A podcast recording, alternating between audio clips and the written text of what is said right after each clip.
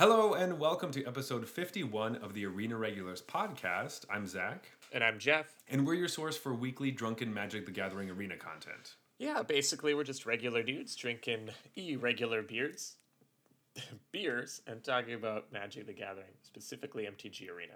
That's right, and this week is our happy hour episode for Midnight Hunt. Woo!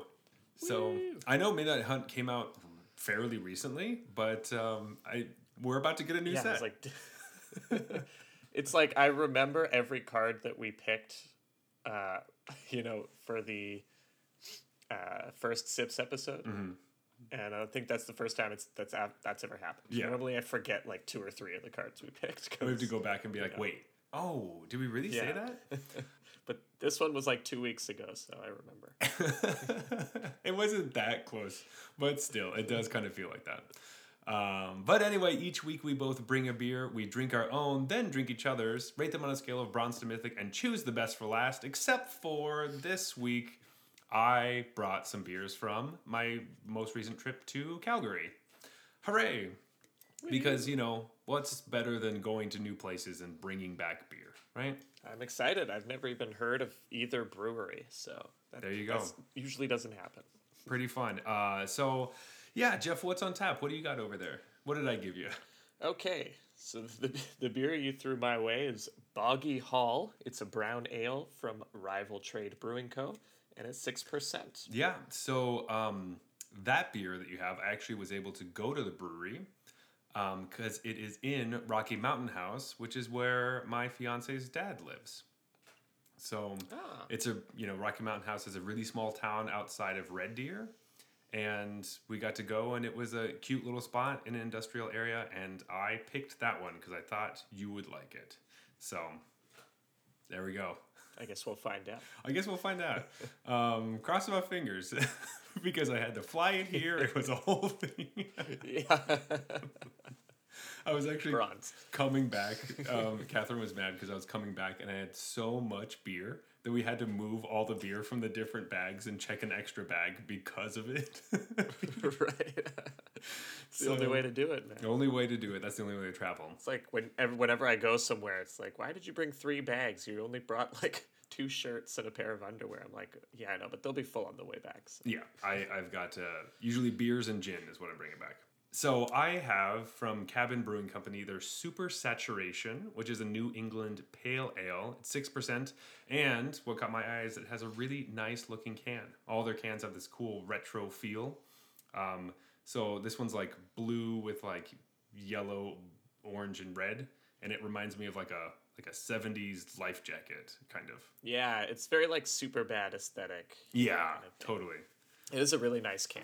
Yes, so that caught my eye, and uh, I like the beer as well. So, um, spoiler alert: I've tried both of these, but of course I had to try them because I can't just I've spend that tried much. neither, so this will be interesting. Yeah, I don't want to spend all that time bringing all this beer back, and then we don't like either of them. right. Yeah. um, You have to taste test for sure. yeah, just a little bit. Interesting getting the East Coast IPA from out on the West Coast though. Mm. Hmm. Anyway, magic news. Hey, Crimson Crimson Vow's coming out soon. Oh yeah! Wow. Yeah, we got spoilers uh, We already all have like last week. Yeah, basically. Yeah. It should be over fairly soon because the set comes out in a week from when this episode airs. So Mm-hmm. uh, there seemed to be some uh, normal discourse with the magic community being um, picky about things. You, what? You think the Magic community is, is picky about things? Uh, you know, just a little bit. Just, you know, just, They're, just. they're prone to overreaction. Would you go so far as to say that? Uh, yeah, yeah. Uh, they are more so. They're looking for something to be upset with. I think that can that can happen a lot. Um, Totally. So anyway, I think we'll talk a lot more about that next week. Um, though this last weekend we had one of the first major like paper events Yeah. That have happened since the pandemic started. So um, yeah, Jeff, did you get to see any of that, or not see it because they didn't? They weren't actually. Good question. I did not. uh, because they did not do coverage. So, normally with these past uh, SCG invitationals in particular, but I think most Star City Games weekends, uh, they would film it and have live commentary and stuff. And um, I'm not sure exactly why they didn't this time, whether there was just a lack of interest or it was COVID related and how they had to set things up and all that. Um, but there was no live stream for the event, which I just assumed there would be and logged into Twitch. I was like, wait a minute, isn't the tournament going on currently? Uh, so I had to kind of use Twitter to get updates about how people were doing and stuff. And it would have been nice to see some good old paper magic being played again. Um, but uh, I did kind of keep an eye on just their Twitter page, like I said, a few different players, how they were doing, and Yeah. with what decks. Yeah, exactly. Um, same thing with me. Um, I was just kind of keeping track on my phone of like what was going on and the, the scores, which was fun. Um, obviously, not the same than being able to actually see matches or or that kind of stuff. But uh, it was nice. Like just the energy was fun. Even I mean, obviously we're not there, but the energy around Yeah. the community on Twitter and, and different places was pretty exciting. So it, it Yeah, from I didn't see anything saying it was like a disaster or anything. That that's what your worst nightmare is: is that the first big Magic tournament back, you know, is an epic failure. Exactly. Um, so, and I think this was kind of easing us in a little bit. I think the biggest one that's coming up is Vegas. There's going to be a big um, event, so uh, which lots of people are flocking to. So we'll hope you know, Which is like they're saying it's not a Grand Prix, but it sounds a lot like a Grand Prix. yeah. So there's going to be a ton of like content creators and like commander players, and I, I, there's a bunch of different types of events that are happening with a, a ton of different formats. So um, I'm just crossing my fingers that everyone is safe and it everything goes well, so we can Right. get back into this kind of stuff. But uh, Yeah, like that. That would be, I guess, how this was a disaster. If in a month or so, when everyone's getting contacted about COVID spread, and Yeah, that would- that that would be no good. Um, but uh, anyway, it was just kind of fun to be around and super fun for me because I got to see firsthand what you were talking about at the World Championship about Corey Baumeister. the limited expert. Yeah, yeah, he he's a limited expert. Um, not that he's you know not really a limited expert, but you specifically said, hey. You know, he isn't super known for being a limited, this great limited player. He's really well known for um, playing like his out of his mind in like modern, and that's that's what he did. Yeah. uh, he basically just dominated the modern portion of the tournament, did okay in standard, and then in the standard top eight, took it down. So uh, I guess saying he did okay in standard's not fair, but in the Swiss portion, yeah, in this he had a few losses in standard, but uh, managed to get his, his wins when they counted. yeah, which was uh, just awesome for me to. I was rooting for him the whole time, so it was fun to to finally. Yeah, see me too. Pull it down. Yeah, he's just one of the personalities I've engaged with in Twitch and stuff. So Yeah. So, um, anyway, uh, that's enough of that. I think let's get into our happy hour and say some nice things about Midnight Hunt before we are just completely. Well, you know, it's it'll be around. The flavors of it will be around, but um, um, I probably won't be drafting it Totally. again. you know, so yeah, I mean, like maybe when that that mass remastered like draft both sets at once things the double out. feature, yeah. Uh, but I don't know if I would do if I'll be doing any more just straight triple midnight hunt draft. Yeah. Um, but anyway, Jeff, this is our happy hour episode. For our new listeners, what is that? Uh, why do we call it a happy hour and why do we do this? Yeah, so our happy hour episode is the episode where we kind of say farewell to a set or a format that uh, we've been playing lately. So whenever a new set comes out, that means the old one is kind of not in the the limelight anymore. And so we like to take a step back and reflect, you know, on all the good things, the good times that were had with that most recent set. Yeah, and kind of just say a little goodbye, even though this one isn't so much of a goodbye. Is it just a continuation? But uh, but yeah, it's uh, it's still been a journey, a short one, but still a good one. Um, and so, like you know, we were talking about draft, and maybe that's the the perfect place to start. Sounds good to me. What'd you think of the draft format? I thought it was very interesting. So, uh, going into it, I was hoping that werewolves would be quite strong. I thought that the mechanic got fixed, which was nice. Seeing the nightbound and daybound thing be changed uh, from Right. what it was previously, where it wasn't actually named into this. Uh, and I liked the flavor of that, and the way it looks on Arena is really nice, and all those things. Um, but I was surprised that uh, you know just about every other deck was better than the werewolf deck, and you really didn't want to be playing the werewolf deck. I thought that was, you know, Yeah, it was the worst deck in the format.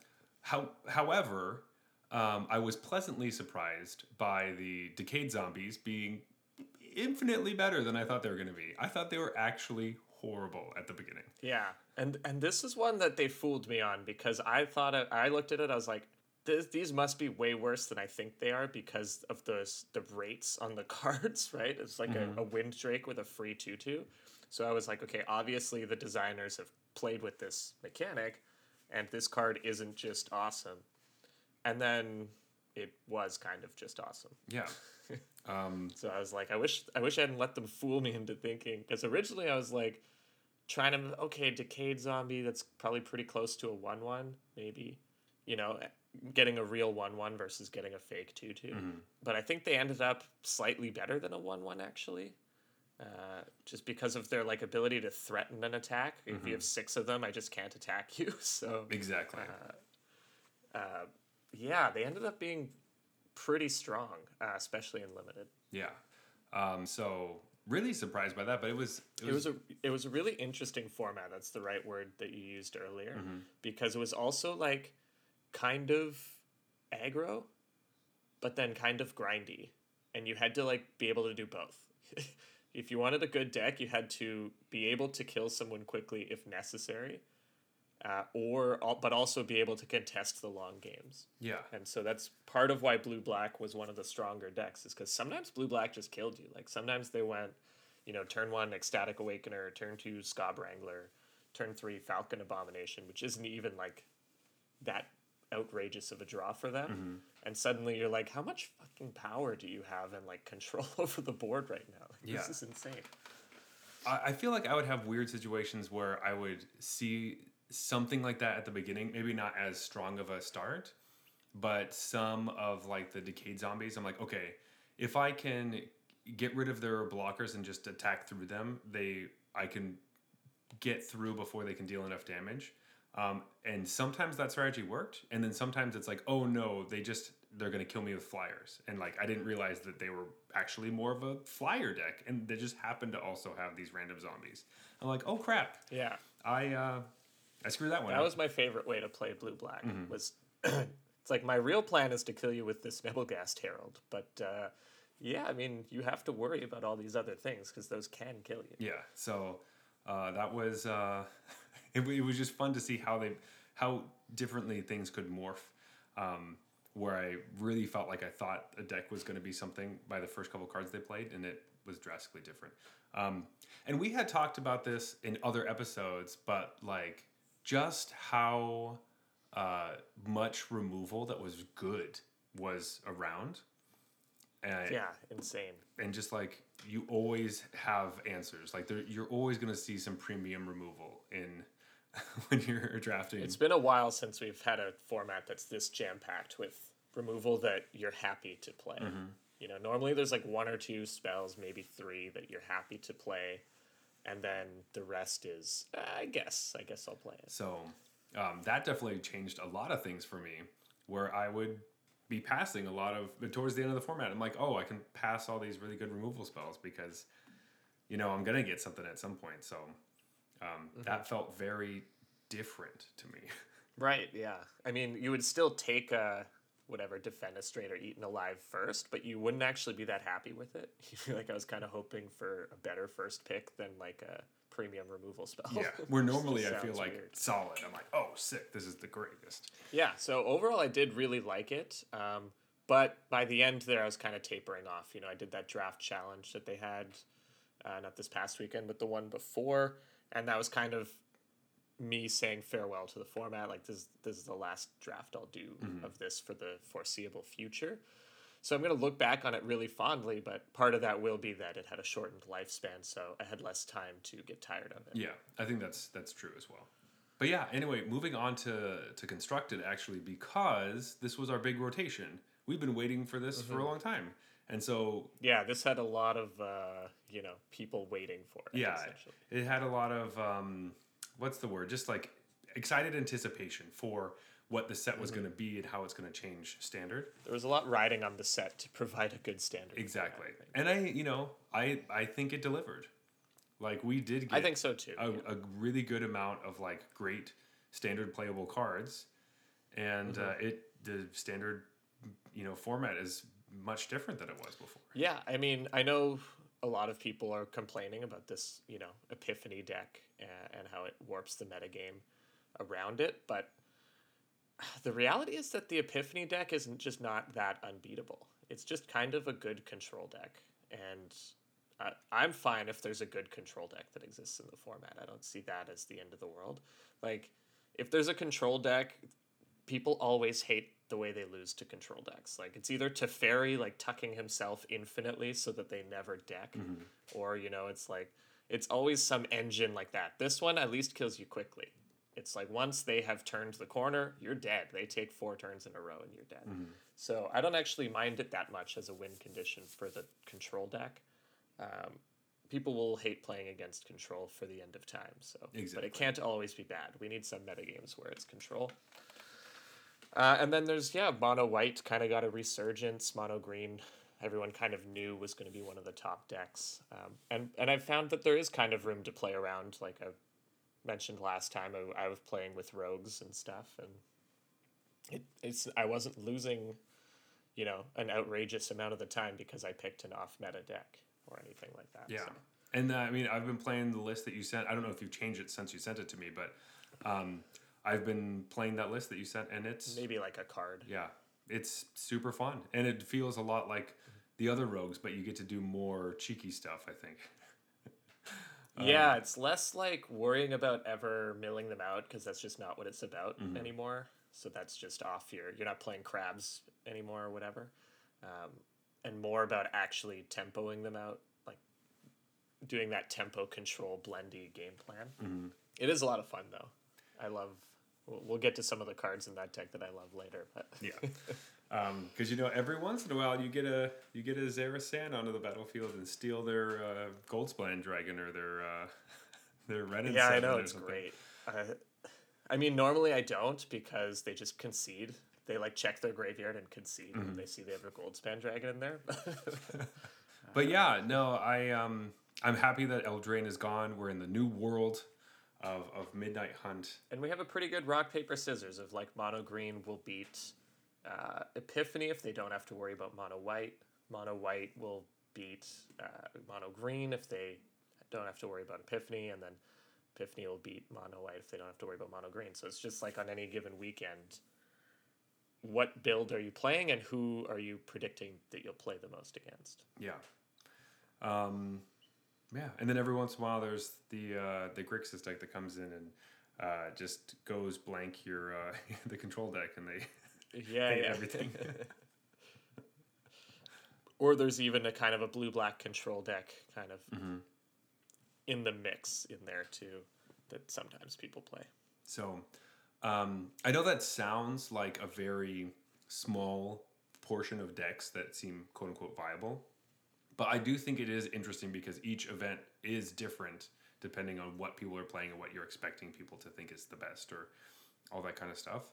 Um, so to me, it still feels very interesting, and uh, all the sideboard choices Yeah, are what things exactly. are really interesting to me. So just try your best not to immediately throw something away uh, when it's uh, it's infinitely more complex. Instead of getting frustrated that your opponent is taking three turns in a row or whatever, just think of it as like, okay, I lost to the control deck. They stabilized the board and then they deployed their win condition. Like that's Yeah, that's just what's happening. Mm-hmm. I think that's a really good way of uh, explaining that. So, um, and much better than like a you know maybe would you rather play against that or like the mono white prison deck that we used to have in historic, where you're just like yeah. you just you just have to concede because there's nothing else you're gonna do. So, Yeah, exactly. or they're gonna There were I've played in in formats where there were decks whose literal win condition was Elixir of Immortality, which all it does is shuffles your graveyard back into your deck. yeah like That's their win condition. They're just going to control the game until you can't do anything, and then they will loop their graveyard so that they never deck. that's that's it for, for some reason, every round in every tournament went to time, but I wonder why. Because there's always weird. one person who's unwilling to concede to the blue white player. Yeah. So, do you think th- what the real question is? Will this actually be considered the werewolf set ever? After actually playing it and knowing what it was supposed to be, but I mean, like we've read the lore. If you haven't watched or listened to that episode, go back listen to our episode about it because we're going to spoil it probably very soon. Um, and Yeah. uh, and like the cards, the limited environment. Um, in standard, you know, there are some Gruul versions that play some of the werewolf cards, and uh, but um, so is this really the werewolf set? Is it? Is that what it So- was? I I think they they like because werewolves were so bad in draft. This will be so it'll be known as the werewolf set just for a while because people remember what it was, mm-hmm. right? But then it'll be one of those things where people are asking, "Oh, the werewolf set, right?" And someone who actually played a lot of the format will be will like just laugh about how it was actually the non like the anti werewolf set because they were so bad. So it's somehow going to actually be go down in history as like the anti werewolf set because it's just like yeah, werewolves were totally unplayable though. Yeah. And it's become such a joke at this point because it's not just like they're not that good; they're the worst tribe in the format. So it's like that's just really strange. So yeah, I almost feel like because this set to me, like I was saying before, felt like a zombie deck, or sorry, felt like a zombie set, or like a, mm-hmm. a spirit one. Because even vampires weren't very good, at least in draft, or like you know just around. But like Man, it would have been embarrassing if vampires were the best tribe in this set. Because then it's like, but you have a vampire set coming yeah, up. is that week. one also? Are they also going to be the best in that? Um, Yeah.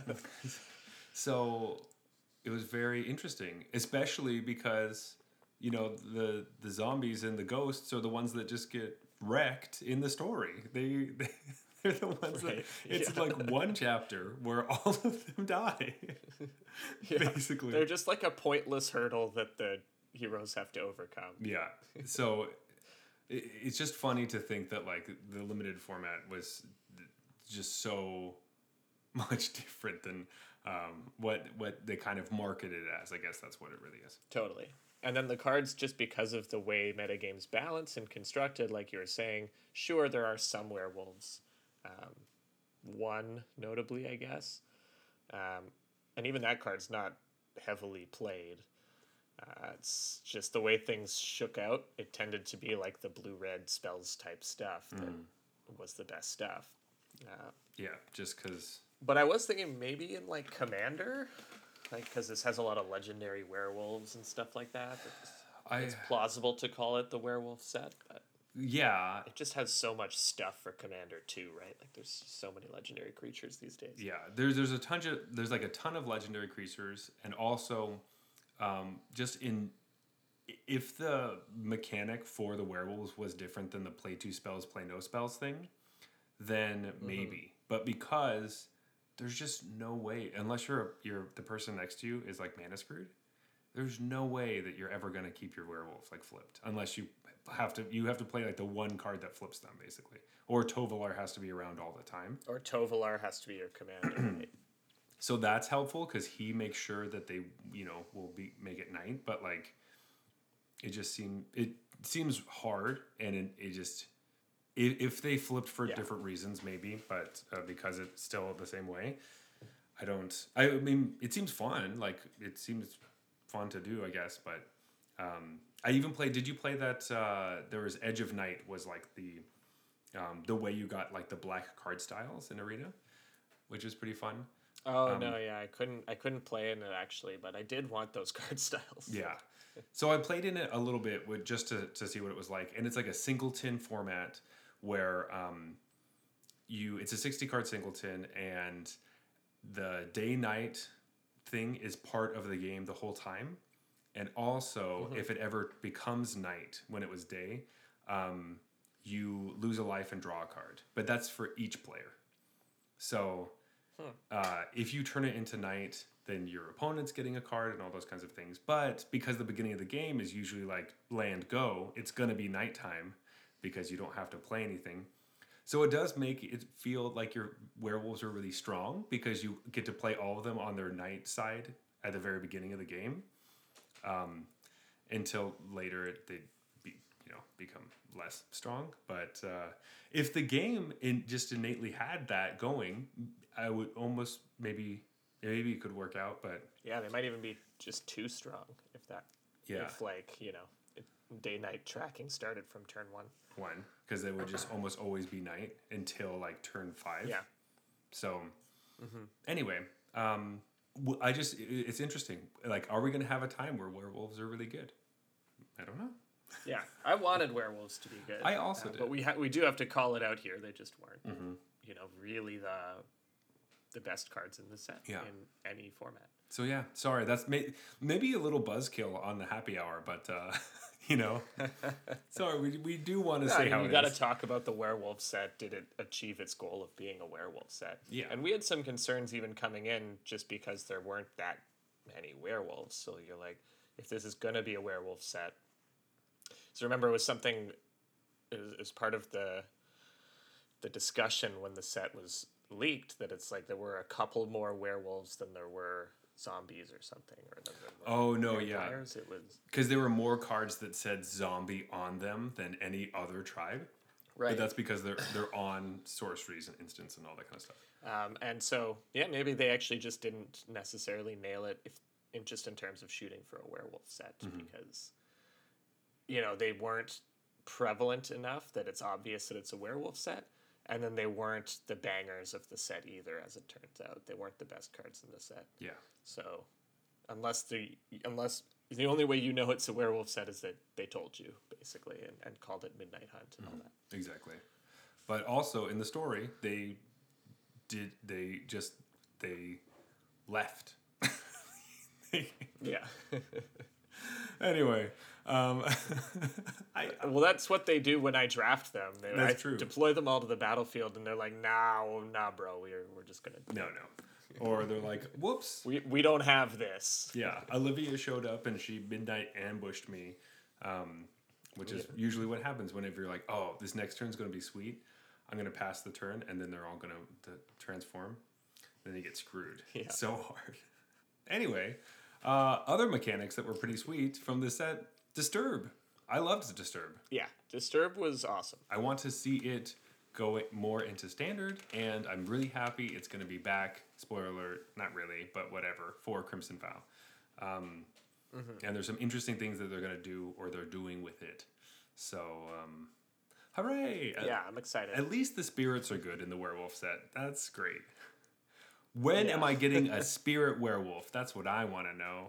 I don't know if you're getting one, Maybe Tovalar. but that would be cool though. Maybe Tovalar will die, and then he will become the spirit werewolf, and him and Ugin will be like the spirit werewolf and the spirit dragon, and they'll like hang out together. And Tovalar will like That'd be flip. pretty cool. Flip. He either flips if it's day or night, and also you can play a third side from the graveyard. Yeah.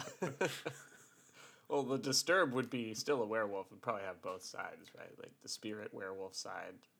When he flips. So there's four options. oh, perfect. Okay, so Spirit so human, spirit transformed into werewolf, human, Great. and werewolf. so when you get him in the packs, you- so each one is actually a single side, and you have to get all of them in different booster packs and tape them together, and that is yeah, the four-sided card. that would make sense. Totally. Mm-hmm. It's like Exodia from Yu-Gi-Oh. or you just play it on Arena and it just gives you the options.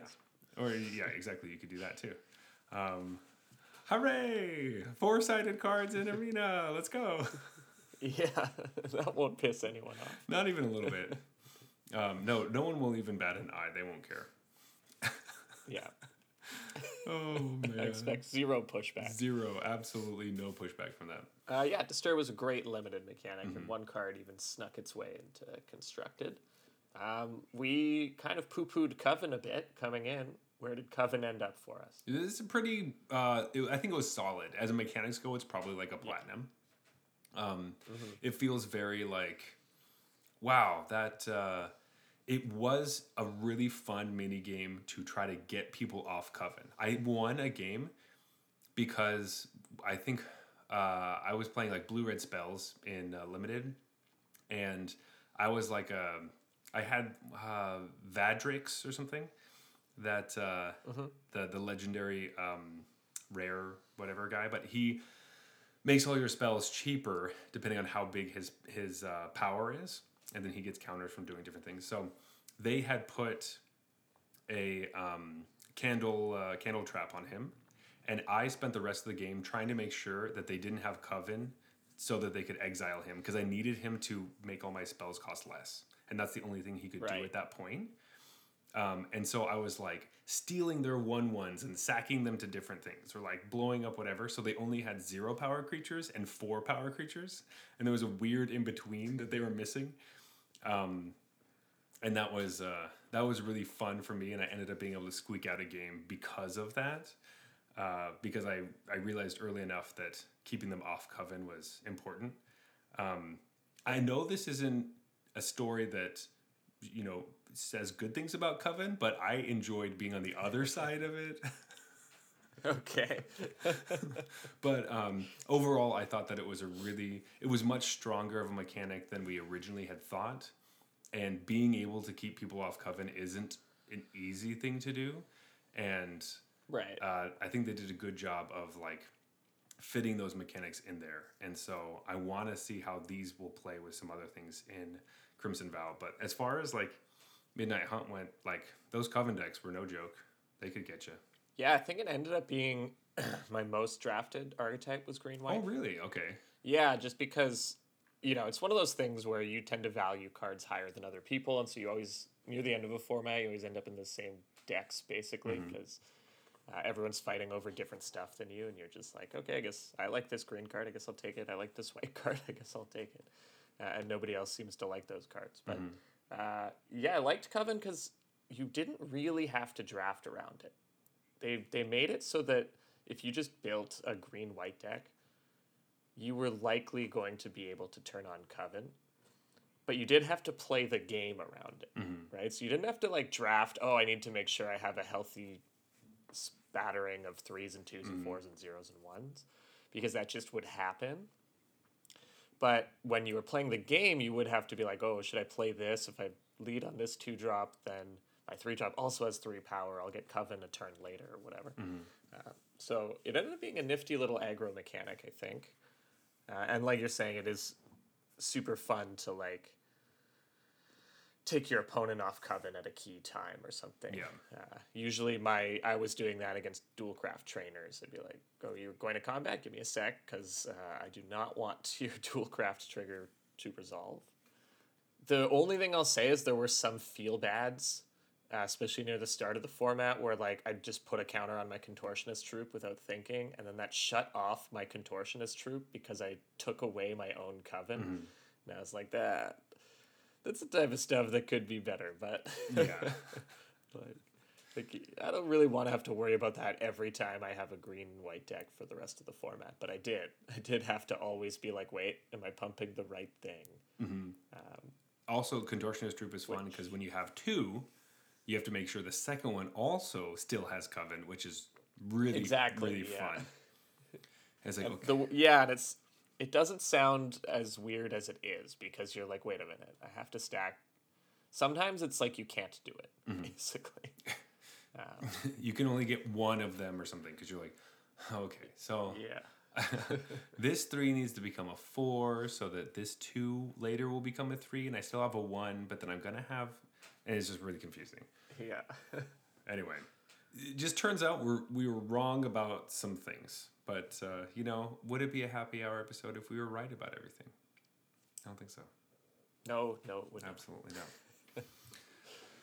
so, before we go to our beer break, do we just want to go down a list of all the uh, playable cards that we have in the set? Yeah, I guess we just mentioned flashback worked fine, uh, and then we did talk about Decayed already. That it was a lot better than we thought. Um, my only last thought about Decayed was that you know we were talking about it's a really strong limited mechanic. It sees no play in constructed, right? Absolutely not. But I think with exploit, another spoiler here, No. with exploit coming around the corner, there are some decayed cards that I think could sneak their way into standard, like Jadar, who makes a free decayed token every turn. He looks a lot better when that decayed token is not useless because in we talked about them being menacing in draft, where I they almost can block because if I have four of these tokens, you really can't attack me, or you're taking eight back. Um, but in constructed, it's just too slow, so it's the two twos just don't matter enough. Yeah. Uh, so with exploit, maybe you'll be able to take advantage of the the free tokens that Decayed kind of creates for you. Yeah, or maybe there's some. I expect at least a couple of them. Yeah. Uh, cross your fingers. There's a zombie deck because uh, there seem to be some good zombie cards in Crimson Vow as well. And then champion of the or Right. uh, champion of the perished will uh, do some work, but we'll have to see. Um, but as far as standard cards or playable cards uh, that we just wanted to remind you of that came from the set, um, we just have a quick little list for you. And a couple of Yeah, there's them- kind of more than you think. There's a lot more than you we were think. making this list. It's like, wait a minute, there's also this card. Yeah, There's and this also one. This card. Um, uh, we're going to leave out a couple that we're going to talk about later in the episode. But first off, Right. uh, we don't really need to talk about them in length, I guess, but just reminding you Yeah, that uh, Galvanic Iteration came from this set. Yeah, in case you forgot uh, that that one's a good standard card. Um, Smoldering Egg Uh, we had Reckless Stormseeker. And Moonveil Regent, kind of the uh, Jean Emmanuel Depraz special one-two combo there. Yep. And uh, Malevolent Hermit, uh, perfect against uh, other control decks whenever you're trying to, well, just counter everything. Yeah. Sungold Sentinel, surprisingly annoying. I've lost a lot of games to this. I forget that the end of the game they can just give it unblockable. Basically, yeah. Um, the Celestus, that was a card I laughed cool one. about, and then it became Yeah. it went to Worlds and uh, you know did stuff. yeah. It's like a quarter of the people at Worlds registered. I was like, "What? This card's trash, though, right?" Nope. nope. uh, Adeline or Adeline, Resplendent Cathar, um, is now pretty much a mainstay in mono white. I think it's like considered just the best three drop in white now. And it's like they have a lot of good three drops. So Yeah, mono white is like just stacked with three drops, and this one is phenomenal. So, um, we we have Memory Deluge, which is an amazing draw spell that uh, we're gonna see for a very long time. I feel like it's just gonna be yeah, this it's gonna be around. I love this card. It- like I just replaced into the story in my rogues deck uh, with Memory Deluge, and I'm like, is this is this just better? It might be just better. I was thinking about that the other day because it's like four mana, only draw two, but you get to look at four, and then later you get to play it again, and you get to see more cards. Yeah. um, because you know the amount of times you play into the story and you only get four lands, like that sucks. I guess in that same situation, Memory Deluge would only get you two lands, but whatever. yeah. So it's the same same thing. Same thing.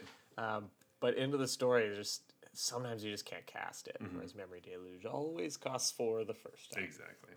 Um, another huge one, Fading Hope. I don't know if anyone had this on their like most played standard cards from the set because it's pretty much just unsummoned. But the way the metagame shook out, it's like every all the blue decks are running like four Fading Hopes Yeah, now. you just need something. Um, hey Jeff, did you know that this card was it like from this set? It's like from it. Duress. Oh. Duress. It came from this set. Duress? Yeah, you've heard of that card, but like it's from this. Yeah. It's from Innistrad. Did you know that? Yeah, I did. because I cheated in a standard 2022 event by by uh, putting duress in my sideboard. But see, they knew they knew that it was going to be in the set. So Yeah, that we wanted. and we also called that out as well because duress always has to be in the format. So Uh, next one was Burn Down the House.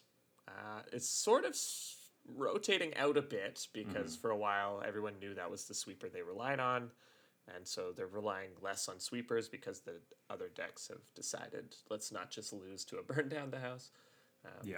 But you still see it here and there. Yeah, and I think Corey Burkhart was playing Izzet Epiphany, and he switched to Battle of Frost and Fire instead. So, Nice. Uh, Corey Baumeister, what did I say? Burkhart. Oops, I, I heard Corey Burkhart. I probably did. It's Corey Baumeister. Corey Baumeister was playing Izzet Epiphany, and he was playing Battle of Frost and Fire instead of Burn Down the House. Uh, Siphon of Insight. Uh, I haven't seen this card a bunch, but um, I, I'm assuming that the Dimir control decks are playing it. yeah, they're they're maxing out on it, and when I'm playing against it in rogues, every time they cast it, I'm just like, oh fuck, like, it's such, it's just like a two for one every time. Yeah. And then uh, we have two more. Um, Fateful Absence, which is a card that uh, Well, we're still trying to figure out what the story is exactly behind it, but I think we have some clues coming up Yeah. because it did not appear in any of the literature we had read. Our last shout out is to the dual lands. Um, these are some of the better dual lands, you know, uh, that we've gotten in a while, and they're great. They were great. And with that, uh, Jeff, let's go get some great beers and uh, go on a beer break. Ooh. I'm in, I'm pretty ex- excited to hear what uh, you think about these beers. Yeah, I'm excited to give this super saturation a try. Yeah. I love brown ales. So good. Underrated beer style for sure. Absolutely underrated. Mm. Delicious. Um, all right, Jeff, let's get right back into it with uh, our worthless lots. So we are going to Yes. look back on our first Sips episode. And every time we do a first Sips episode, we pick cards that we consider to be worth a slot um, in your deck. Yeah, most of the time we're thinking standard, but uh, sometimes we make cases for other formats or other um, things you can play on Arena. So it just it's a fun way to look back and be like, wow, how wrong were we? Though in Yeah. this case, I think we were pretty right. I think most of our cards We did were- okay. We, We did, did okay. We did pretty good this time. We even doubled down and tried to choose overrated and underrated cards, which is dangerous because that is where you really look down. Yeah, and or if you get it wrong. And I think we continued to uh, do well because, um, well, almost all our cards. There was one that I picked that was uh, horrible, and uh, I think I just had too much to drink that night because I don't even remember why I picked this card. It was just a bad, bad choice. But, um, but yeah. So let's get right into these, and we can kind of rate them, not rate them. I don't know. Uh, whatever. Uh, Jeff, what is our normal like? Uh, what's it called? Uh, what do we call our our worthless lots? Yeah. we have we have a very specific uh, system on how how they're supposed to go, uh, and it's uh, it is magic related, kind of not really a little bit, but Well, it's not really. so for our worthless slots, we're picking instead of just picking the two most hyped cards in the set that everyone is saying is good or whatever. We thought it'd be fun if we split it up. So we have a layup, a three pointer, and a half court shot. And the layup is the kind of that. It's, you know, what's the most hyped card in the set or what's going to be almost certainly is actually going to see some play. A three pointer, we're trying to pick a little outside the box, pick something that maybe not everyone else is looking at and shine some light and hey this card's pretty good. Half court is like eh, if everything lines up properly and the situ- the stars align maybe this card sees a little bit of play.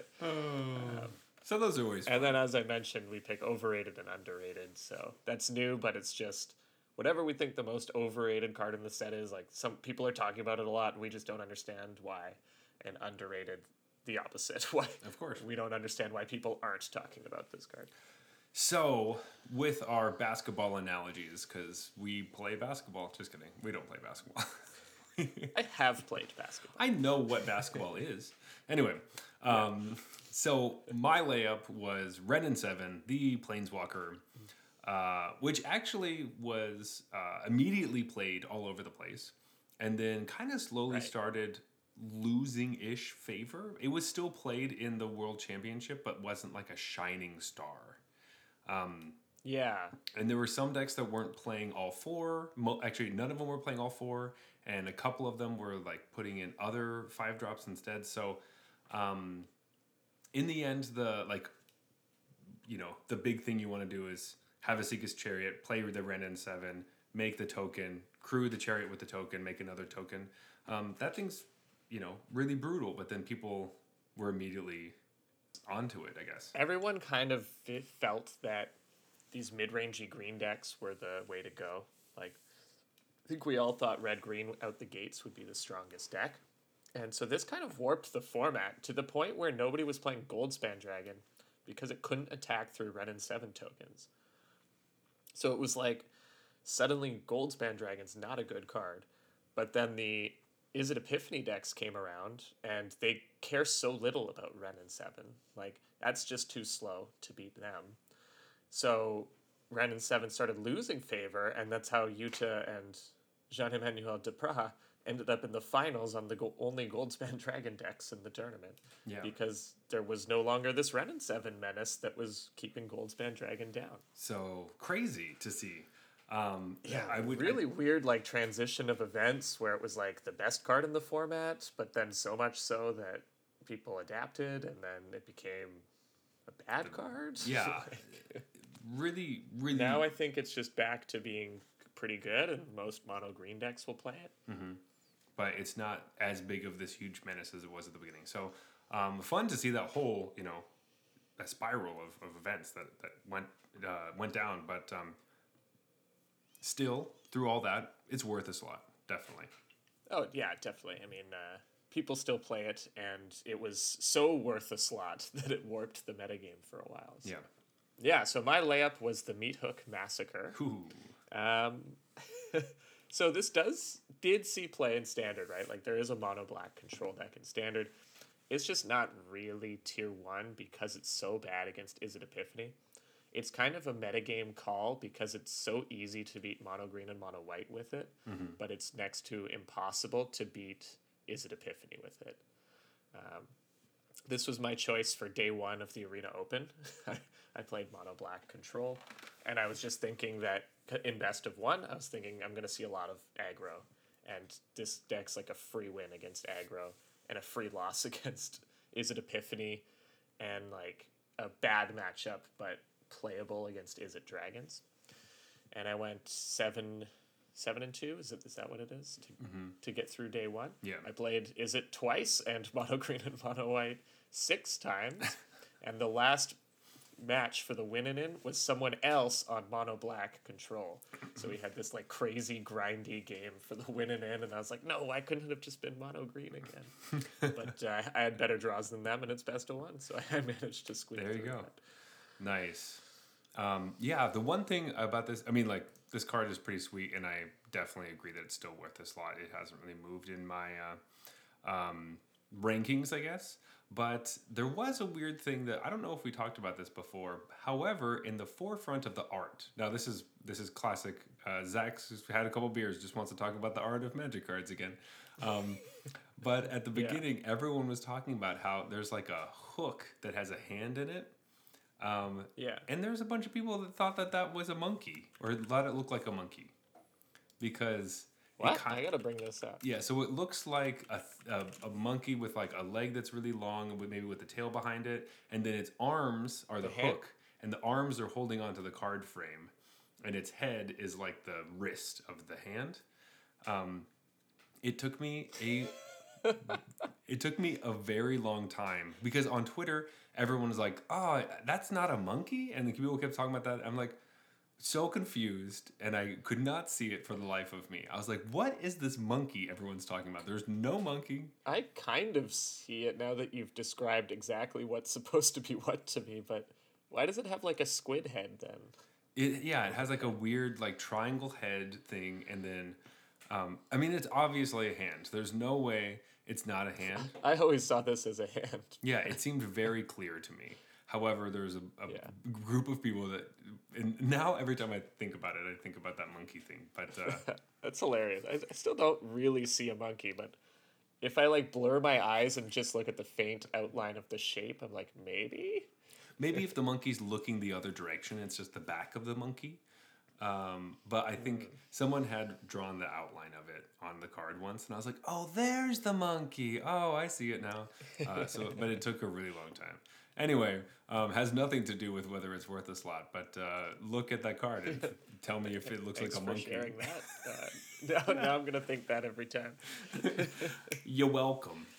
Uh, all right, on to three pointers. Um, I feel like Uh, my it does see some plain historic, which I'll talk about later, though. Right, right, right, right. Um, so uh, for our three pointers, or, or mine at least, um, I picked Intrepid Adversary, which is the white adversary of the cycle.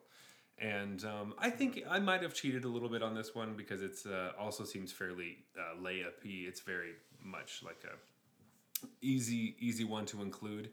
And uh, you know, obviously in mono white, and, and it's been great, and I still really like it. Um, hey, having an anthem on a creature, Yeah, I mean- it's uh, that's already a good body. I like it. Yeah, I think the only commitment here was like if you think mono white's going to be a good deck, because Yeah. that wasn't necessarily clear that mono white would still be one of the tier one decks when this set dropped, and you know, so then maybe Intrepid Adversary just doesn't get played because it just doesn't have a home. But as certainly, I think you know, if you knew mono white was going to be good, you'd suspect that at least a couple of copies of this would be going in. Yeah, especially because it and in that deck we were talking about how it has so many three drops. Well, because this is a two drop or a four drop, basically. Right. Um, Works it- really well for their curve. it really helps the curve. Um, it just kind of fits in spots that uh, other ones don't. So, um, yeah, I still think it's the best of the cycle there, and uh, I love it uh, a lot. So I absolutely drained my three point shot as Oh, well. God. So- I can't believe that. I cannot believe this. yeah. So my three pointer was Lier, Disciple of the Drowned. Um, this hit harder than my layup did. This, this smashed through the basket. Um, yeah, I mean, this card just kind of blew up at the World Championships and has been a big part of the metagame ever since. Yeah, you'll see it like it's in sideboards or it's in the main deck or it's it's just everywhere. I I it's crazy, and uh, I'm I just love that you know everyone heard it first, right? Everyone knew they were Yeah, like, oh, the arena regular said that it's gonna be uh, it's a three point Yeah, shot. obviously listened to the show. Yeah. And someone from that ChannelFireball team did. And, Yeah. you know, they built that built that deck for the World Championships based on that advice. But uh, so you're welcome, Matt Sperling, Gabe Yeah. Nassif. You know, you heard it here. you guys wouldn't have known about this card, obviously, otherwise. So. Mm-hmm. Yeah, it's not like Autumn Burchett was playing it on her stream or anything. That didn't happen. Um, No, no, no, no. No, I no, think no, I would have mentioned that. If Yeah, yeah, yeah. Of course, it of course. happened. um, yeah, she was even playing the blue black deck, control deck, which is like basically the blue black control deck that exists in small numbers in the format now. It's like three or four layers. I remember when the uh, World Yeah. Championship deck list came out and how stoked I was to see that that card was in there. Um, I was like, Yeah, and it even had some like the deck lists contained some of our first sips choices from like the previous set too. yeah. It's so like, hey, they finally they finally hey, cracked this. all the all right, okay, all right. Well, maybe maybe we do know some stuff. We joke around a lot. I joke around a lot that I'm not really good at this game, but hey, you know, maybe uh, maybe I know a thing or two. Maybe it uh, it is. Once you get past the art and actually read the text of the card, you know, it's just Oh, I barely. I so rarely. hard for you to get that far down there. Yeah. Um, once you get to like the first line, you know, it's really difficult for me to just finish the rest of it. Um, so reading was hard for me as a kid. So it, it continues through through uh, to today. Um, as you'll see, More when I- fun to figure out if it's a hand or a monkey, you know. yeah, exactly. I mean, like that's a story, right? Not that I don't remember whether when their creature dies I lose a life or if my creature dies I lose a life. I never remember that part of the card, but I remember that it looks like I have to read it every time anything happens. yeah, I'm like, okay, so if I block, um, if I kill their thing, I'll be fine, and then I die. um, anyway, uh, so let's go to some uh, half court shots because whew, this one, Oh yeah, I mean we only we only made two predictions, right? You know, I don't think we made a third one, uh, did we? oh, you're Just right, yeah, the layups and the three pointers. Yeah, yeah, half there's some courts, we just decided- but that wasn't the thing. Uh, no, just kidding, we did. Um, to be fair, m- we were both talking that these cards could possibly be in a different format we don't play very often, and kind of for fun for the most part. Um, though I'm not, I'm not happy with mine. I wish I never had said this, and I wish it would just go away. But um, I am just being reminded that this is a card in the set now as I look at your half court. yeah, so uh, I picked Saryth the Viper's Fang, which is like you know that um, commander. It's a legendary creature. It's green. It like gives all your stuff uh, death touch when they're tapped and hexproof when they're untapped, and um, it can do some tappy shenanigans. Um, uh, you know, it's fun in draft, kind of.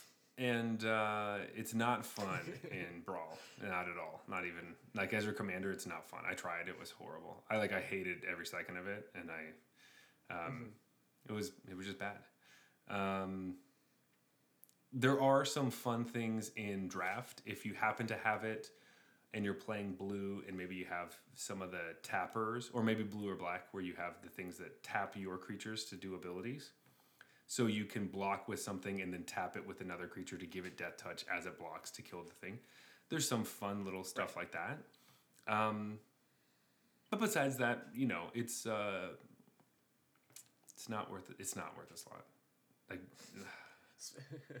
it's not By the way, speaking of cards that I never remember what the hell they do, like I don't remember if this gives itself death touch when it's tapped or if it just has death touch naturally or what does it do to untap something? Like I never remember what all this stuff, what all the lines of text on this card are specifically. Yeah. So lucky for you, it doesn't really matter because no one plays it, and it, it's not really even in limited because people don't want to play the green a ton.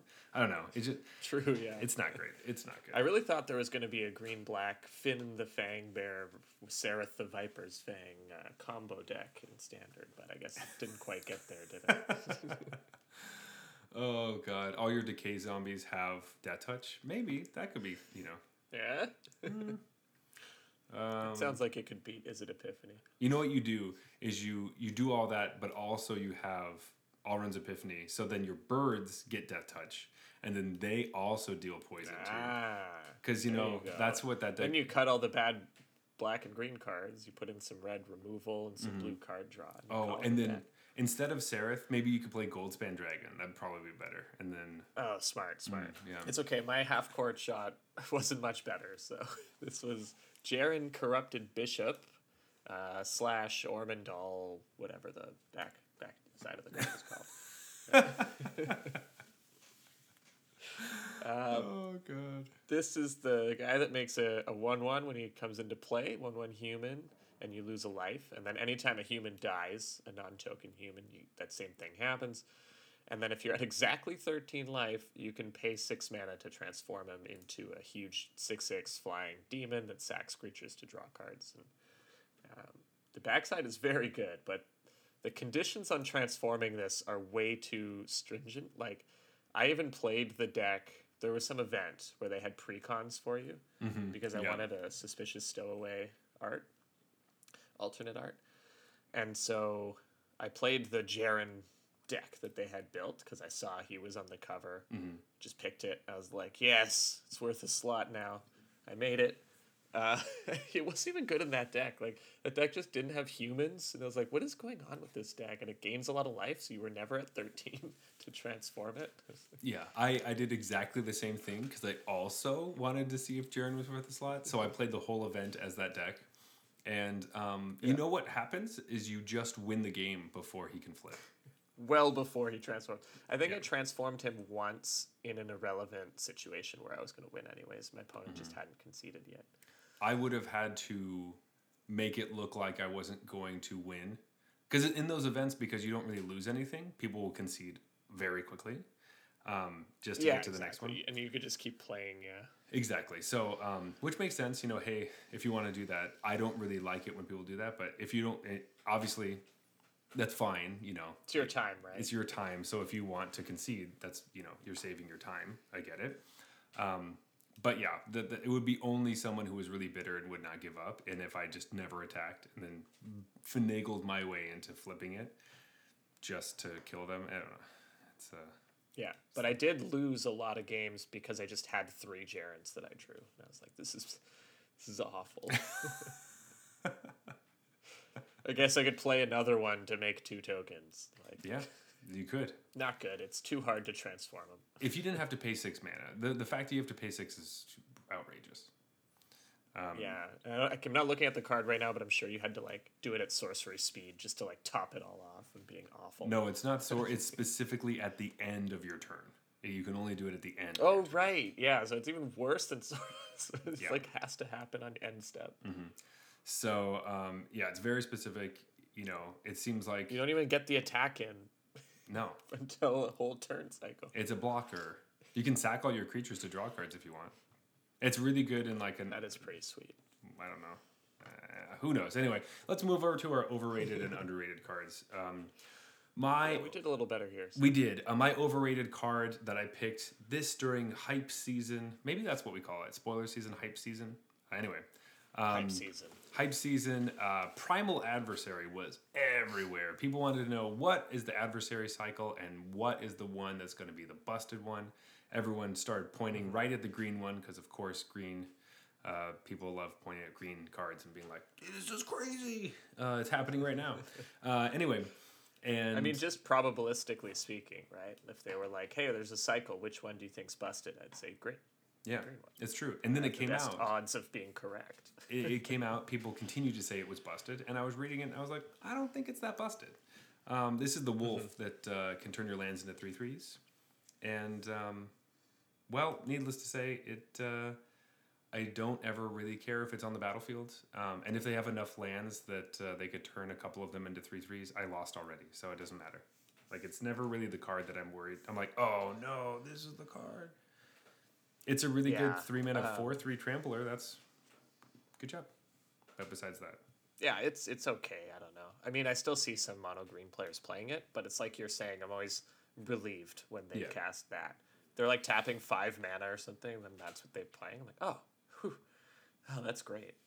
yeah, it's like I was worried it was going to be uh, Wrenn and Seven or something. exactly.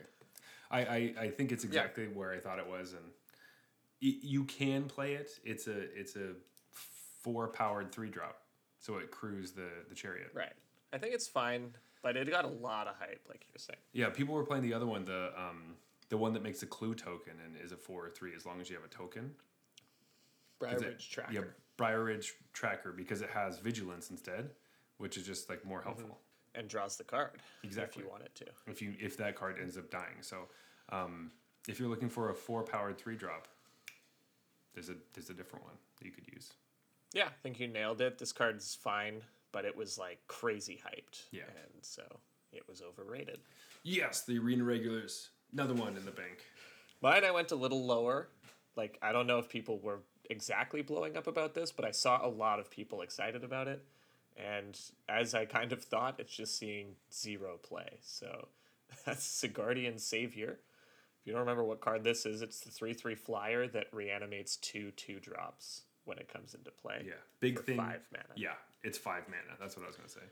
Um, that's why it's uh, a card that we don't care for.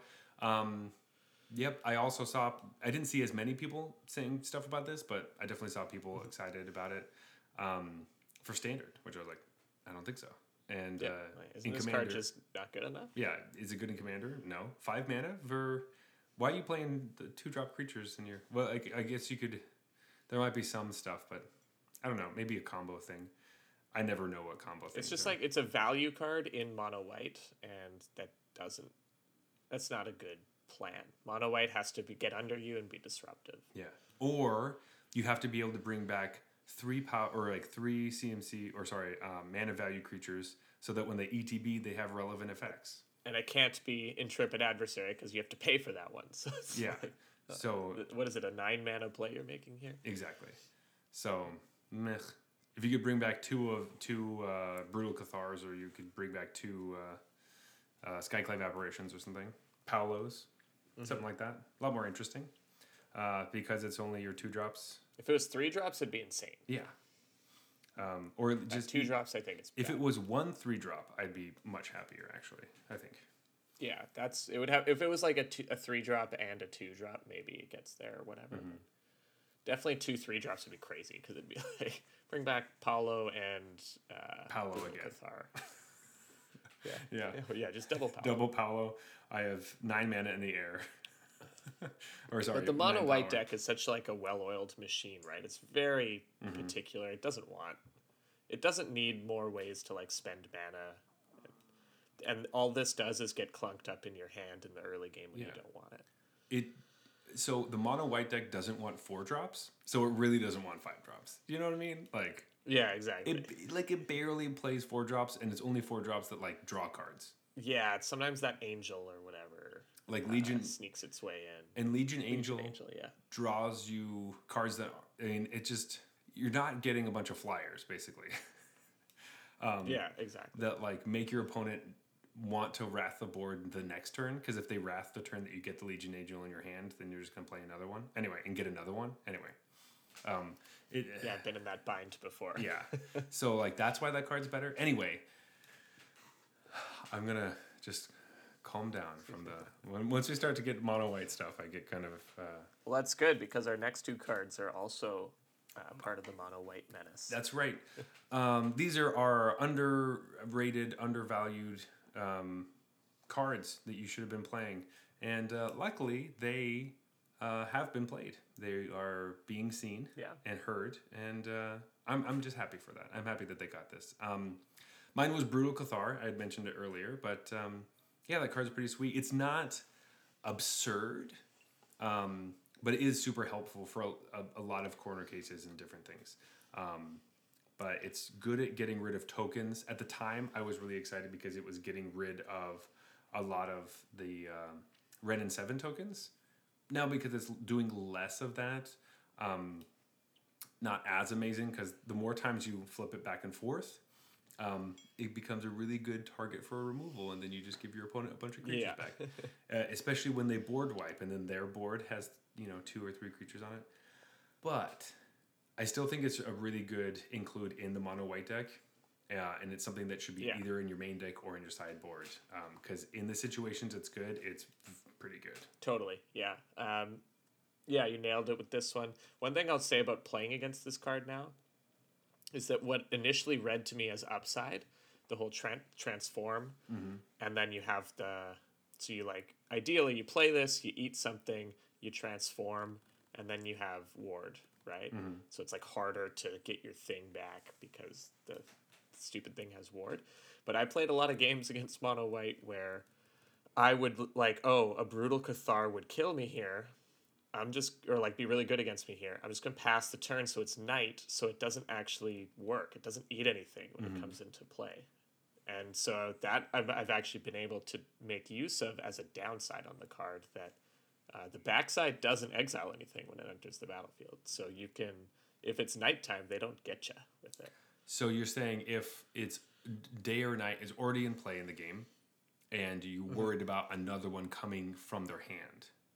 you Mm-hmm. worried about another one coming from their hand, you would keep it Yeah. night. Okay, or make it night. Yeah. Well, yeah, so I've been playing my rogues deck and I play Suspicious Stowaway. So I've usually started the day night cycle myself. And then it's hard for them to get rid of because I just make sure it's always night. Got it. That is interesting. I do like that. Um, And then I was like, well, that's like a hidden downside on the card that I didn't see before. But the card is still very good. Yeah. Um, I think it's mostly like replaced Skyclave Apparition yeah. at this point. Um, just because it really doesn't give them anything back. Or no, sorry, it does give things back, but you And can- there are the games where it steals two things. And It's also helpful in combination with Skyclave Apparition because if you play Skyclave first and they get rid of it, you can kill the token without any repercussions. You're like, oh, sweet. right, yeah. Um, that's some fun stuff I was doing with like Deputy of Detention and Historic with Skyclave, um, but Right. uh, with some flicker things. But um, what I did want to say quickly about your stowaway, that this is just a little anecdote about that, is that uh, turns out suspicious stowaway is a werewolf when it's the human. It's a or it's a rogue, right? and then when you flip yeah. it, it's just a werewolf. So if you have a bunch of thought thieves on the battlefield, um, you think you're going to attack for four, you know, or a, whatever, a lot uh, with your rogue, but then uh, you accidentally flip it because you think, oh, werewolves are better. Not all the time. Not all the time. Yeah. Actually, most of the time. I've definitely definitely made that mistake Mm-hmm. with that that deck too, where I'm just like, oh yeah, of course I flip it. Then I don't have to loot. I get to draw. yeah. It's like, well, you lost like three power that way, but Yeah. I'm like, oh, that's. and now you can't use your Zareth San. Mm-hmm. Like, oh, Oh, I really needed to be a rogue. Interesting. Interesting. Yeah. that really, uh, I'm really happy right now. Anyway, Jeff, let's go to your uh, your underrated card. Yeah. My underrated card choice was Curse of Silence, um, which you know not it doesn't see as much play as Brutal Cathar does. Um, but some people play it. Uh, it's a way to like combat Epiphany decks, basically. Yeah, it made it uh, to Worlds, so There we Um, go. Yeah, you know, made it to Worlds. big so- one there. Um, these cards, the Curse of Silence, uh, specifically, and all these kinds of those tacting things, or whenever you have to name something, um, really good if you're really good. You know, the card gets better. Right. The, That's why they show up at Worlds, but not, maybe not at like you know, whatever the ladder. that's the card that the ladder. The ladder you also don't have open deck list. that's true. So like the uh, the ladder player could take that deck, and then the first card they're taking out of the sideboard is the one that they don't know how to use. Right. Not that I've Which which is fine. You should do it. There's Yeah, also not- a difference. not- not that I do that. Worlds and ladder. Yeah, I, I don't I don't take out cards I don't know how to use. I, I learn how to use Yeah. cards for sure. You see Zach like clicking cards constantly. It's like, what the fuck? There's only like eight cards in the deck. Yeah, I, I don't know what any of these cards do. yeah. Which is another reminder as we go into hype season slash spoiler season, uh, that you should read all the cards at sorcery speed. Yeah, yeah. Otherwise, you're going to be a Zach, and don't be a Zach. In that sense, in other senses, get it it's good. In in like the beer drinking, in the bringing of the beers. If you you give beer anyway, don't worry about it. Um, I got it. It- I just you know I want everyone to know. I'm with you. Yeah, yeah. I, I'm sure that message came across uh, very clearly and Yeah, easily. totally, totally. Um, yeah. But after our worthless slots, uh, that was a nice review. I feel like we did a pretty good job. Um, let's go to some of That our. might be our best one. It probably is our best one, yeah. Um, but we like to always talk about some of our favorite cards that may not have been talked about already, but probably were uh, for Yeah. um, Just for can't help ourselves. this set. So for limited, uh, I have decided that my favorite card actually to play was uh, Skaab Wrangler or Skaab Wrangler, however you say that word. You know, I was thinking about this. I don't know if I ever had this card on my side of the battle. Are you serious? I don't think so. Like every time, I didn't draft blue black that often, but when I did get it, I just never had this card. this is the card that would immediately make me go into blue black, and it was my like it was first pickable. I was like, I'm gonna, I want. Oh this yeah, card. I mean, I lost to this card a lot, It is. like a lot. It's very good, um, and it's super fun. But because everyone's first picking it, like I don't know, if you don't open it, you don't get it. Yeah. So Um, but this card is a blast. This is the the two one that uh, you tap three creatures and you tap one of their things. S- It would. I had a blast playing with this card, um, and I, I was hoping Very that it would be fun uh, when I was reading it. But uh, man, it was fun. Yeah. I, it was so fun. yeah, I lost a lot to this card, and I beat this card a few times when I believed that had my opponents played better, I sh- should have lost because they were just tapping the wrong thing. But um, like this card can be very frustrating to play against. Yeah, It's just like, all right, so you have a bunch of idiot zombies. So, what? My two best creatures are taken out of whatever combat you feel like taking them out of? That's so busted. yeah. Oh, that's great. Um, but Jeff, what was your favorite card for limited? All right, so I picked this one because, uh, you know, we kind of talked about this a little bit earlier, but, you know, sometimes there are just cards that you think are better than everyone else. So you, ends up, you end up taking them and other people don't take them. And then there's the opposite. Other people like cards that you don't like as much, so you just never get that card. For me, Gavony Silversmith was my top white common through the entire set. So I'm still still there. I don't know why everyone else is off it. Um, other people are saying like Luminarch Aspirant or, Luminarch, uh, whatever. Um, Yeah, yeah, that's it. I don't. I think that card was underrated at the start. I don't think it's the best white common. I still think this one is, and people are like, "This card isn't good in blue white, which is the best deck." I'm like, "Yes, it is. What are you talking about? Yeah. You put counters on flyers. It's fucking awesome." Um, I don't know. This card is great. It's my number one. It's probably my most drafted common if I had access to those stats. Um, I do want to say an honorable mention because a card that we thought was terrible at first and then turned out to be just phenomenal in limited was Thraben Exorcism. Thraven Exorcism. I'm just kidding. It's not Thraben Exorcism. That card's still trash. It was played against me once, and I was like, "Are you kidding?" in your blue white spirits deck. Yeah. Like wow. I was like, "Wow, really? Seriously? That you? Oh, okay. for sure, for sure. Of course, you had that." Um, but uh, going on to uh, our favorite cards for standard. Actually, I was surprised by thinking about this, but um, thing in the egg, smoldering egg, was my Mm-hmm. favorite standard card because looking at it, I thought the card was super sweet in hype season, and uh, I was really stoked. It actually like cracked into standard and was used a lot and was huge.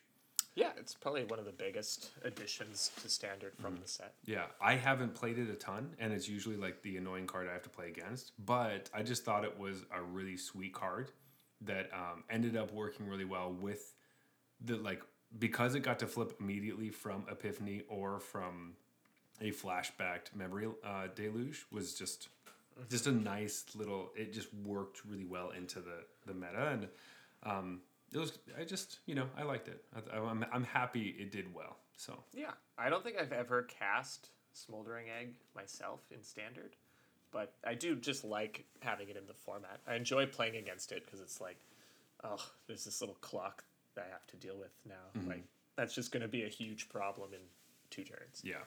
It's like, and how much do I want to just wait until they're really close and then kill it? Because that sounds right, really make fun. Mm-hmm. them like overcommit, and then they always do something. You're like, oh, I shouldn't. I, should have just killed it. just killed it. Yep. Because that's when they play the second one. You're like, oh no. when I had that extra mana and a Bloodchief's uh, thirst Thirst. or whatever, I should should have just killed it. yeah, is, got it. Yeah, but uh, anyway, I That's a good pick. I- think everyone knows what your favorite standard card is. Uh, You might have mentioned it a couple times, maybe. Just just once or twice. Uh, suspicious stowaway. this is the best card in my rogues deck. I feel like a lot of the time. Like sometimes it just dies, but if it ever doesn't just die, it's your best card. Yeah. If people don't know how good it is, like they're used to Thought Thief and um, the Vampire Nighthawk one, um, Right. you know, they're they're used to seeing those cards. But because this one always gets through and helps with Zareth San, yeah, it's super fun. And just sometimes like just the looting is enough. Sometimes the looting is enough to get you to a hand that's like finds your memory deluge or whatever. And yeah, uh, which was my other choice for favorite, but had to go with this one. yeah, Um, and the other thing is like like to your what your point, I've had people kill Soaring Thought Thief over this, and I was like, well, that was wrong because this card is gonna draw me like three cards. But I've actually had people kill Merfolk Windrobber over this, and I was like, well, that was super wrong. Yeah. because like that one I can't even justify for you. like, uh, you were worried about getting milled. yeah. I mean, they must have been worried about getting milled to turn on my thought thief or something. But I'm just like, okay, well, I'm just gonna draw cards. Yeah, though. but like that, yeah, drawing cards is better, and you probably can't block either of them. So like, yeah. If one of them had two power, it was transformed. Oh. So it's like, oh, that's very yeah. I don't know who you're playing, but that's very wrong. maybe they're worried about Zareth San. Maybe. And they're like, oh, this transformed one is fine. I don't know. But, or, man, this is what I think is most common misclick. Oh, yep. Okay, there we go. Yeah, that like I, they just chalk it up to we a found misclick. it. Yeah, yeah. There we go. Is the misclick. They were right next to each other Mm-hmm. on the battlefield. So, There we go. Um, Yeah. But moving along, historic, a format I have not played uh, at all. Actually, I haven't played this format. I forgot it was a format until we were doing this show. so I don't know if I don't know if we'll still be friends after I tell you what deck I've been playing in Historic. Oh no! What have you been playing? I've been playing Izzet Epiphany in Historic. it's the Galvanic iteration, Alrund's Epiphany combo in Historic, and I've been winning a lot with it. Oh my gosh! Extra turns, baby. Oh, that's so funny. Uh, no, that's great. I mean, like, is it is it really a standard deck, or I mean, obviously you upgraded some of the things, but um, because you're playing. Oh, Historic. The combo's basically the only overlap. okay. Um, Uh, oh no, sorry. Uh, obviously, the other iteration is also oh, yeah, yeah. Uh, So iterations and epiphanies are the Mm-hmm. only overlap. all the good cards. That makes sense. Um, yeah. That's that's funny. Uh, yeah, so I was kind of picking. I haven't really played a lot, um, so I'm assuming these are some cards that are playable in, in historic. But I picked um, basically kind of the same things like Delver of Secrets, which is kind of a cheat. Uh, so consider is probably the actual card. Uh, because Right. Delver is, is obviously a reprint, so it doesn't really count for our little discussion. Um, but I'm just you know considering consider is probably a good card, and uh, and I mean, consider is probably the card that has made the biggest impact on historic. Yeah. because it just like goes into Izzet Phoenix exactly, and so that's what I was thinking. I was like, oh, it's probably all Yeah. over the place. So I was trying to think if there's anything in auras for from this set. Like I guess maybe Malevolent Hermit in the sideboard for blue white auras. Um, yeah, I don't know. I haven't even played Auras. It's really thi- it's horrible. I haven't played Auras in, in months, so it's uh, I played against it and got got stomped. They just had like the perfect hand of, you know, or aura creature into auras into like spell pierce everything you do for the rest of the game. that sounds like so much Good, fun. good beats. Ooh, maybe I'll have to play some historic soon. That sounds fun. Oh, Uh, yeah, but so the Epiphany deck I was talking about, it just plays like Archmage's Charm and Chandra, Mm-hmm. Torch of Defiance, one of my favorite cards. Just really good in the deck because it kills them if you if you get an extra turn because it gets to its ultimate very quickly. Mm-hmm. But it also generates two mana for the iteration combo to do it at like two turns earlier, um, and it just kills something if it needs to. So.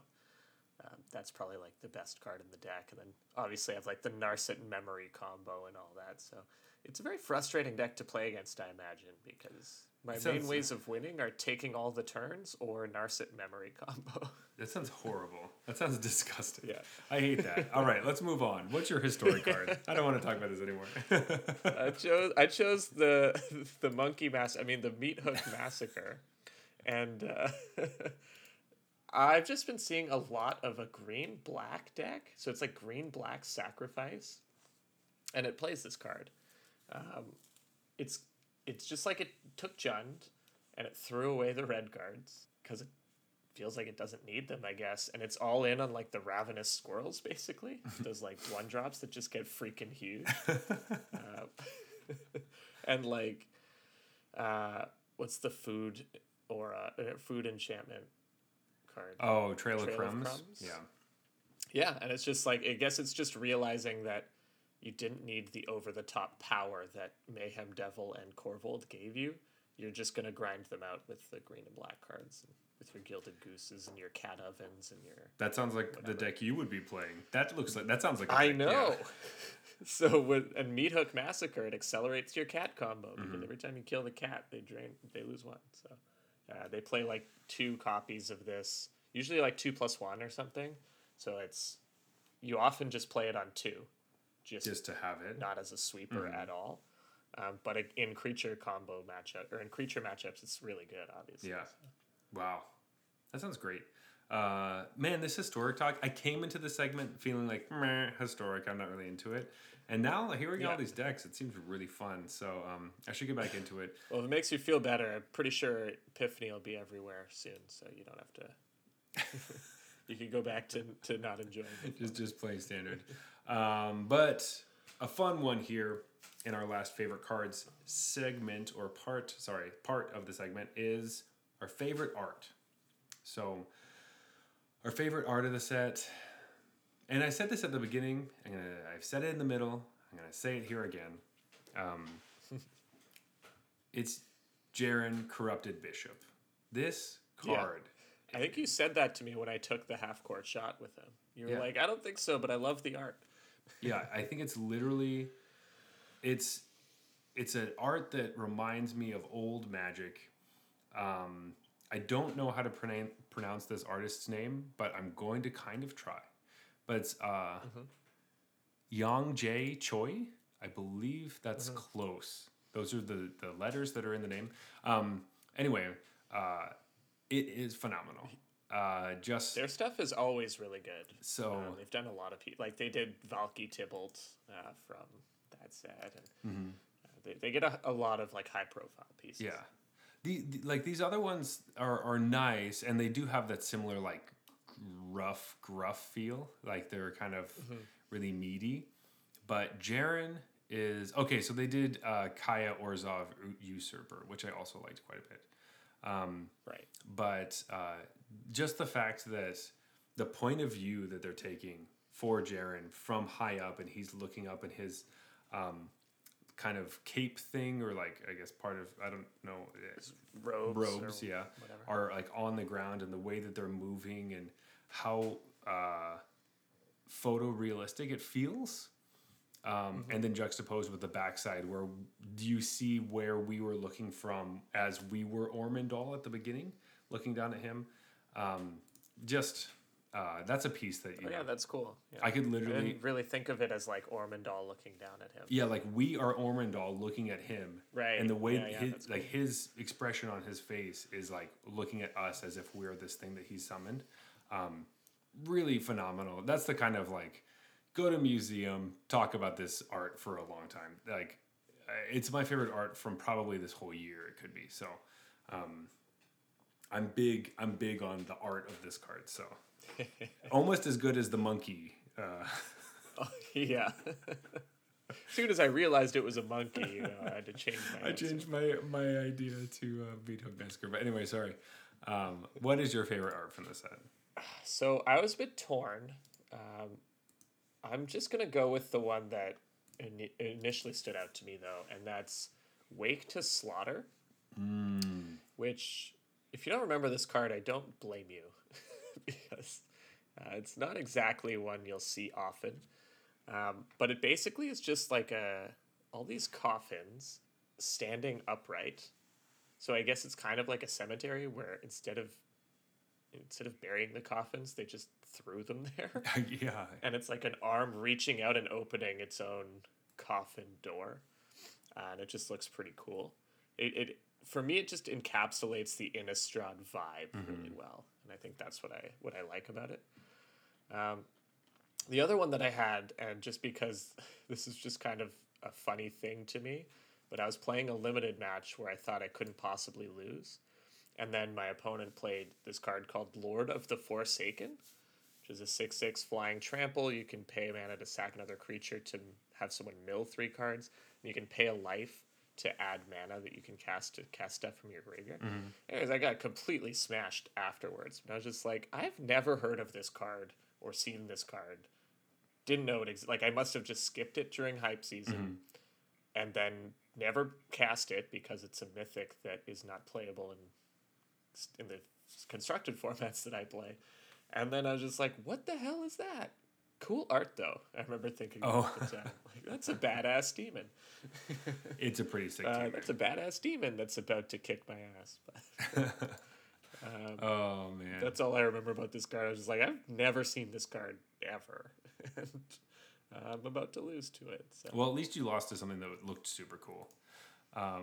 exactly. Yeah, uh, totally. Uh, the one thought I had about Wake to Slaughter is that in the background of the art, you can kind of you can see the moon, which is like the um, there's a little thing in the sky, yeah. and uh, there's things that look like they're falling or either falling or going up to the sky, depending on which. Some of them look like they're going down. Some of them look like they're going up. Yeah, I couldn't tell if that was just rain, but uh, I can't tell if it's like done stylistically, I, I don't know if it's or are these like the souls going into the uh, dead bodies or Oh, something? that's interesting. I was thinking it, it was literally space coffins coming down from the sky and landing like Oh that. yeah, they're just like a meteor, and, Yeah, and they just stand up what and then they open their It doors. does kind of look like that, I guess, because there's a bit of a crater underneath the, the coffin Yeah. you see at the front. So maybe I don't know. That wasn't part of any Innistrad lore, really. feels a bit like sci-fi to be in the set it does. for that to be Um, the case. but it also reminds me of old Mortal Kombat games where you go around in the crypt is like the coffins and you like smash yeah, them and stuff. true. So that could I also love be those games, so maybe yeah, that's why. Maybe that's the this reason card. why you like that card. But uh, all right, Jeff. Well, that's basically our happy hour for uh, Innistrad Midnight Hunt. But before we're done, I just want to ask: Was this a set that was a uh, home run slam dunk? Do you think so?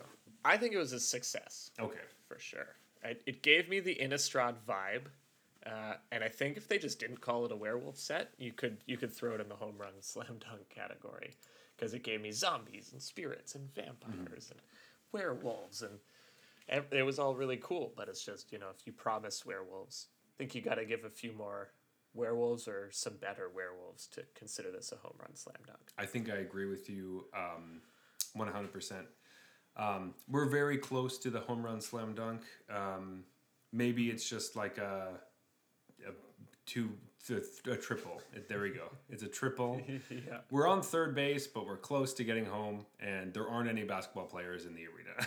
so yeah. it's like a triple layup or yeah, something. I don't know. Um, sports. Um, but, you know, anyway, uh, Jeff, it's time for last call. I know. Last call. I know. No one likes to hear last call, but it is time, and this happy hour is ending. So, uh, with that, let's pick our last beers of the night and the one that we liked the best. Um, I won't be mad because I picked them both. So, um, uh, whichever one you think is the best. Uh, I'm, I, I know what it is. I'm pretty sure I know what it is. So. Pressure's on. Yeah. Pressure's on. All right. Alrighty, Jeff. Are you ready for the big reveal? I, f- I have a sneaking ready. suspicion. I think I know which one you picked. Um, but uh, I'm ready to be proven wrong. No, I'm not. I know what you picked. All right, here we go. here we go. you'll Three, two, run, one. Yeah, buddy. That's what I thought. I was like, he's not going to be surprised. But if I say, I think he'll be surprised, it'll throw him off. You threw me. You did throw me off. I screwed up the the counting a little bit because of that. But uh, no surprise here. I said it from the very beginning. But uh, we both picked the Boggy Hall Brown Ale from Rival Trade. Yeah, I mean, it's a good brown ale. I'm almost assuredly going to pick it almost no matter what the second beer I had was. But I don't think it was just a good brown ale. I think it was like a, really good brown ale. I was yeah, yeah. pretty ple- pleasantly surprised uh, when I tried it. I was like, ooh, this is a small brewery in a small town, but this is a real tasty beer.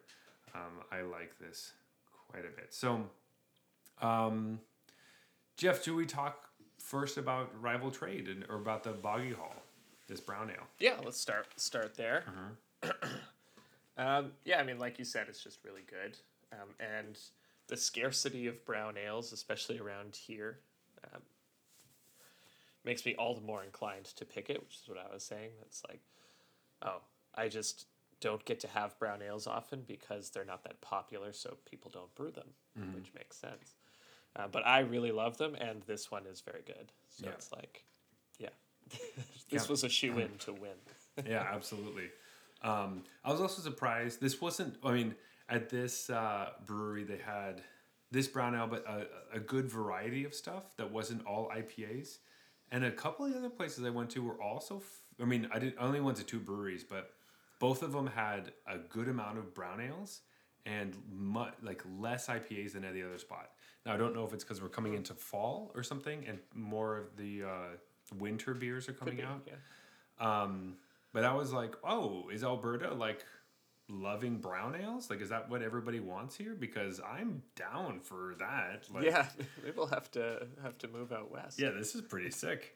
Um, so yeah, I uh, I had this on a hockey little. teams are doing well out there too. Yeah. it's a whole.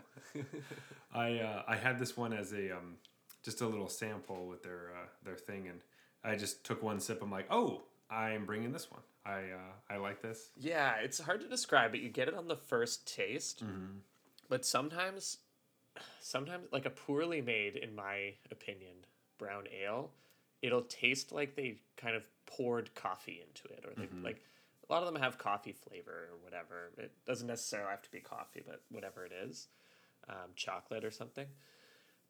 It'll just taste like they added that, Mm-hmm. and this you can tell that there is those there are those flavors, but they're coming from roasted malts, Yeah. which I think is when you get a really good brown ale. They're using a really high class like roasted malt Mm-hmm. in this um, that gives you all the adjunct flavors that you need without having to add anything.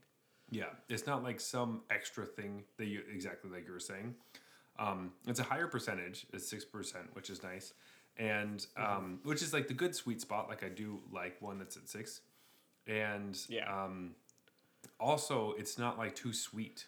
Like sometimes there's more like Right. honey browns and things like that, um, which I do like. But like, I could drink a lot of these and be really happy with that. But yeah, no, I am very pleasantly surprised with this one. Um, so And the is beautiful too. Oh my Like, gosh. As soon as I poured it, I was like, yeah, that's what I want a brown ale to Yeah. look like. it's like very nice and brown. I'm putting it up to the light. That's why. And um, Yeah. yeah, it's uh, Yeah, right. The ring light works really well. yeah, it's a good. Uh, show you what it looks yeah, it's a good color. So yeah, happy with this one. I'm gonna I'm gonna throw this in a diamond. I like this uh, quite Yeah, a bit. this this one was diamond for me too. Solidly ensconced in diamond, Mm-hmm. I think. which uh, which I was really I was really happy to see. So it was a, a fun little discovery for me to be like, oh, I think this is uh, definitely a worth worth a slot in my fridge. Yeah. Um, but uh, wonderful. So let's go to Super Saturation, which is the New England Pale Ale that I also brought. But um, the 70s life jacket looking beer. Um, check that Yeah. out on our Instagram if you want to understand what I'm talking about. But what did you think? I want to know. What did you think? Uh, so I thought it was good. I Mm-hmm. liked it. Um, there was just nothing that really wowed me about it. Mm-hmm. I guess it's a fine example, I think, of a New England IPA. Mm-hmm. So again, it's not what I'm gonna run after. Yeah. Uh, I feel like I gave it huge props because of the label. And I was I do love the yeah. can. like I love the can, and all their other stuff Yeah. has similar things that are kind of like this as well. Um, we did uh, a beer that was similar to this, like Hi-Fi, a while ago. Right. Yeah. They They, kind of- awesome can as well. Yeah, it was kind of like a old um, VHS tape ish looking colors, um, which I liked, but that was like more into the sour range. Um, and this one just felt uh, so it's like a New England pale ale, so it's not as heavy. I feel as like the IPA sometimes, but um, just as far as like just a hazy, drinkable drink, I, I thought it was Yeah. nice. It definitely delivers that, Mm-hmm. right? Like it's a New England pale ale for sure. it is the kind of thing like it does feel summertime just the way you look at it and like the the beer style um and i'm like ooh if i was drinking this on a i mean i guess i'm getting big boat vibes from this whole thing so i'm thinking like can i drink this on a boat how many can i drink on a boat uh, who has a boat that i can be on like that's what i'm thinking If I spill some on my Sperry's, will Mm-hmm. that ruin them? yeah. Um, so I was happy with that, and it. Uh, I would love to have a cooler full of those. Um, But with that said, uh, I still think it's like. pr- It's like on the, it's like platinum, but it really gets a leg up from the label because if I drink that same beer and it didn't have the can, um, I could see it not being as exciting. Um, but the can does a, a lot of lifting for me. So depending on how Yeah. you feel about uh, cans, I guess. Uh, that's exactly where I was at. I Mm-hmm. was like, it's the gold platinum border for me. Uh, and then I, I kind of was reflecting. I was like, yeah, it, it might be a bit harsh to give this gold. Mm-hmm. Like, that might just be me comparing it to the beer I had before. Because, you know, it was like, I took one sip of this, was like, well, I'm going to choose the other one. But, Mm-hmm. um, yeah, I, I'm happy to give it platinum, I Yeah. Um, but I, I do, uh, even having this one first, um, was having a similar reflection of like, you know what, I, uh, we'll, we'll see. And I do like this one a lot, but like I said before, um, if it had a different label, I might have felt differently. So um, it's platinum with a little uh, asterisk of like, well, you know, their marketing is strong. So I like Yeah. that. Um, it's just hard when it's like gold is we won't drink it again or won't often drink Mm-hmm. or whatever. It's like that's just true because it's from a different province. Exactly. You know, so uh, it usually that's how I distinguish between gold and platinum. It's like, would I drink this again? It's like, well, I that question is ruined because I already know that it's hard for me to obtain. This, Yeah. So And then if you were like- in Alberta, you probably wouldn't drink it because you want to look at all the other ones you haven't tried before. So right, then- yeah, I'm visiting Mm-hmm. Yeah. So it's like it's extra effort to ask myself if I would drink this again because I'd either have to go to Alberta or like order it. And Yeah. I'm not gonna do Either of those like you things. said, I'm not gonna do either Well, of those things. Yeah. Maybe go. Well, I might go to Alberta, but yeah. But uh, anyway, those are the beers for our happy hour. Wrapping it up because it is time for closing time. Closing time. you can always reach us at Arena Regulars on Twitter and Instagram. Might also find us still uh, holding on for dear life to our favorite rogues archetype on MTG Arena under the username Arena Regulars Podcast. If you want to talk to me personally about how you liked or did not like the beers I brought, or um, tell you know me beers that you want us to bring, uh, you can always find me at Zeulberg. That is Z E U L B E R G on Twitter and Instagram. But Jeff, where can they find you? I have Twitter. It's Blues Brews MTG, spelled like it sounds. And uh, as always, we would love to hear any feedback that you have. Either find us there or you know just follow us on our, our Spotify, you know, uh, iTunes, any podcast listening uh, app that you use. Uh, just go on there and uh, follow us. Give us a little comment. Find us on YouTube. Find us in a place. We'd love to hear what you think and love your support. This has been the Arena Regulars. Reminding you to go drink a brown ale right now. Do it. Good night.